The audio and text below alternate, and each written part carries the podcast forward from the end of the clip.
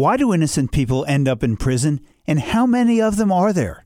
I'm Bill Newman, and this is the Civil Liberties Minute. John Grisham, the author and a member of the board of directors of the Innocence Project, recently wrote a Los Angeles Times piece adapted from his introduction to the book The Cadaver King and the Country Dentist, a true story of injustice in the American South.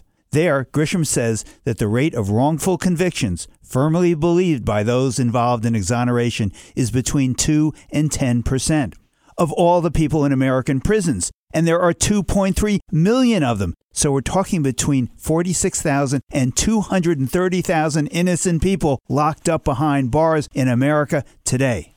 The reasons the innocent are convicted? Bad defense lawyering, jailhouse snitches, false confessions, particularly those induced by abusive police interrogations, false eyewitness IDs, junk science, and also sleeping judges and prosecutorial misconduct and bad police, sometimes negligent, sometimes falsified police work, and institutional racism.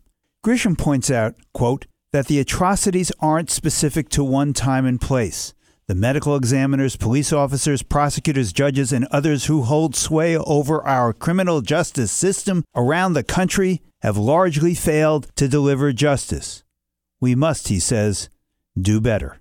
The Civil Liberties Minute is made possible by the ACLU because freedom can't protect itself.